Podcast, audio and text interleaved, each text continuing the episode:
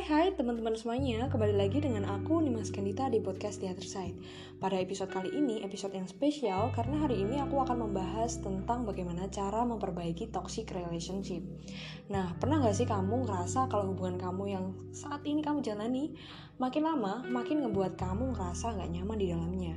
Atau mungkin kamu ngerasa hubungan kamu justru ngasih emosi negatif ke dalam diri kamu sendiri.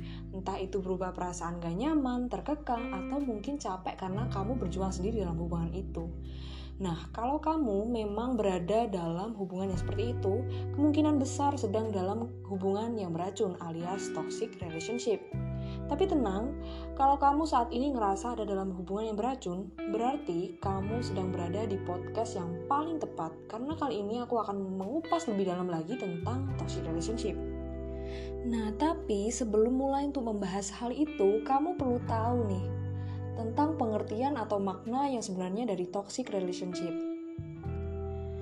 Apa sih itu toxic relationship?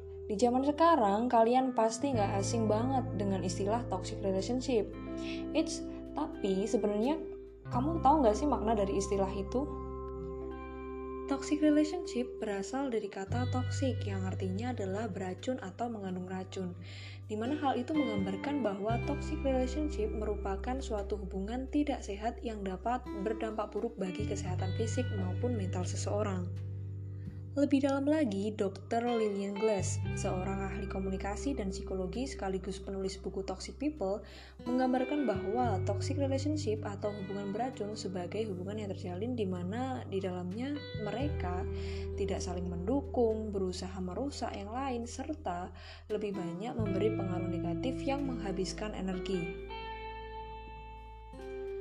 Tentunya hubungan kayak gitu semakin lama justru semakin gak baik buat diri kamu. Kenapa?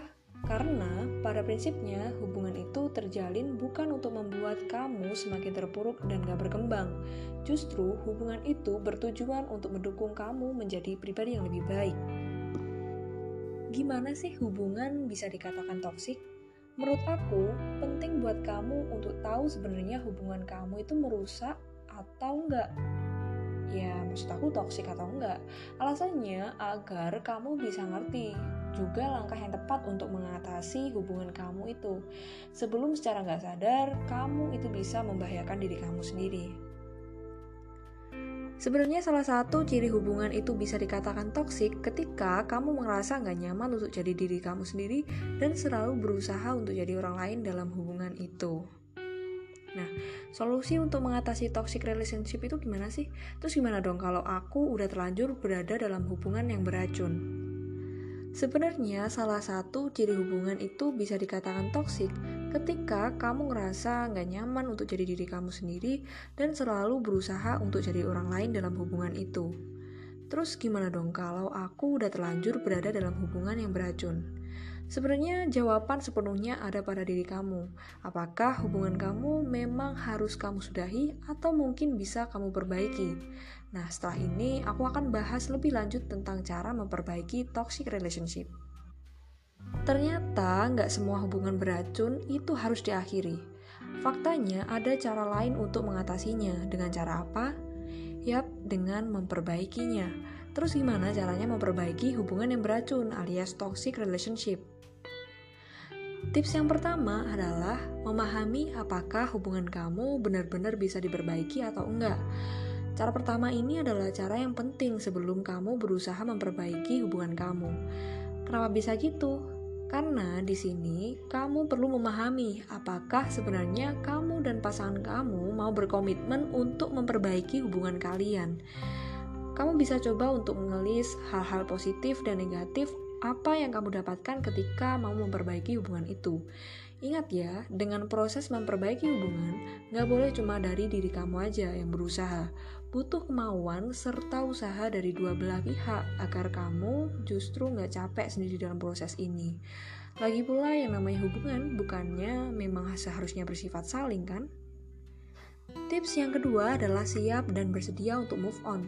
Sebelum berusaha untuk memperbaiki hubungan, kamu juga perlu tahu bahwa jangan pernah memaksakan diri kamu untuk bisa merubah orang lain, even itu pasangan kamu sendiri. Ketika memang kamu dan pasangan kamu berusaha bareng untuk memperbaiki hubungan kalian, silahkan perjuangkan bareng-bareng hal itu. Tapi ingat, ketika kamu sudah berusaha dan akhirnya memang gak ada yang berubah, kamu bisa berhenti dan coba untuk move on. Kamu berhak kok keluar dari hubungan yang memang berbahaya buat kamu. Tips yang ketiga adalah bersikap asertif. Ketika kamu mau memperbaiki hubungan beracun, kamu perlu untuk memulai bersikap asertif dalam hubungan itu. Kenapa gitu? Karena buat memperbaiki hubungan yang gak sehat, kamu butuh untuk menyampaikan ketidaknyamanan pada hubungan kamu. Sehingga kamu dan pasangan juga bisa sama-sama belajar untuk memperbaiki kesalahan sebelumnya. Selain itu, ketika kamu bisa menyampaikan apa yang memang menjadi suara kamu, kamu gak cuma sedang memperbaiki hubungan dengan pasangan, tapi kamu juga bisa meningkatkan kualitas hubungan kamu sama diri kamu sendiri. So, speak up ya. Solusi yang keempat adalah belajar untuk percaya sama diri sendiri. Hubungan yang beracun biasanya diwarnai dengan adanya pola manipulasi. Hal itu bikin kamu sebagai pasangan yang dimanipulasi jadi nggak percaya sama diri kamu sendiri, bahkan jadi merasa nggak berdaya. Dengan kamu untuk mencoba percaya sama diri kamu sendiri, berarti kamu juga sedang percaya bahwa diri kamu punya peran yang setara dengan hubungan kamu. Coba tanya deh, apakah hubungan yang sehat itu sebenarnya buat kamu justru jadi nggak berdaya? Enggak kan? Solusi yang kelima adalah minta bantuan profesional.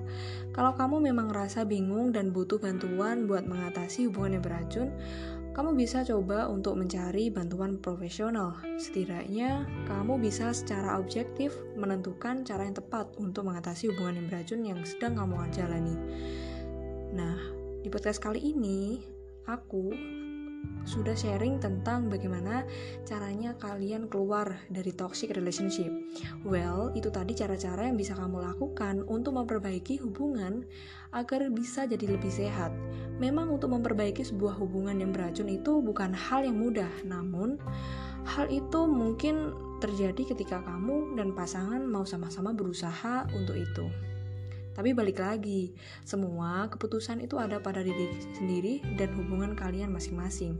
Kalau memang kalian merasa hubungan beracun yang kamu jalani memang tidak mungkin untuk dibenahi, kamu berhak kok untuk keluar dari hubungan itu. Oke, sekian dulu dari podcast The Other Side episode ini. Sampai jumpa di episode selanjutnya. Terima kasih.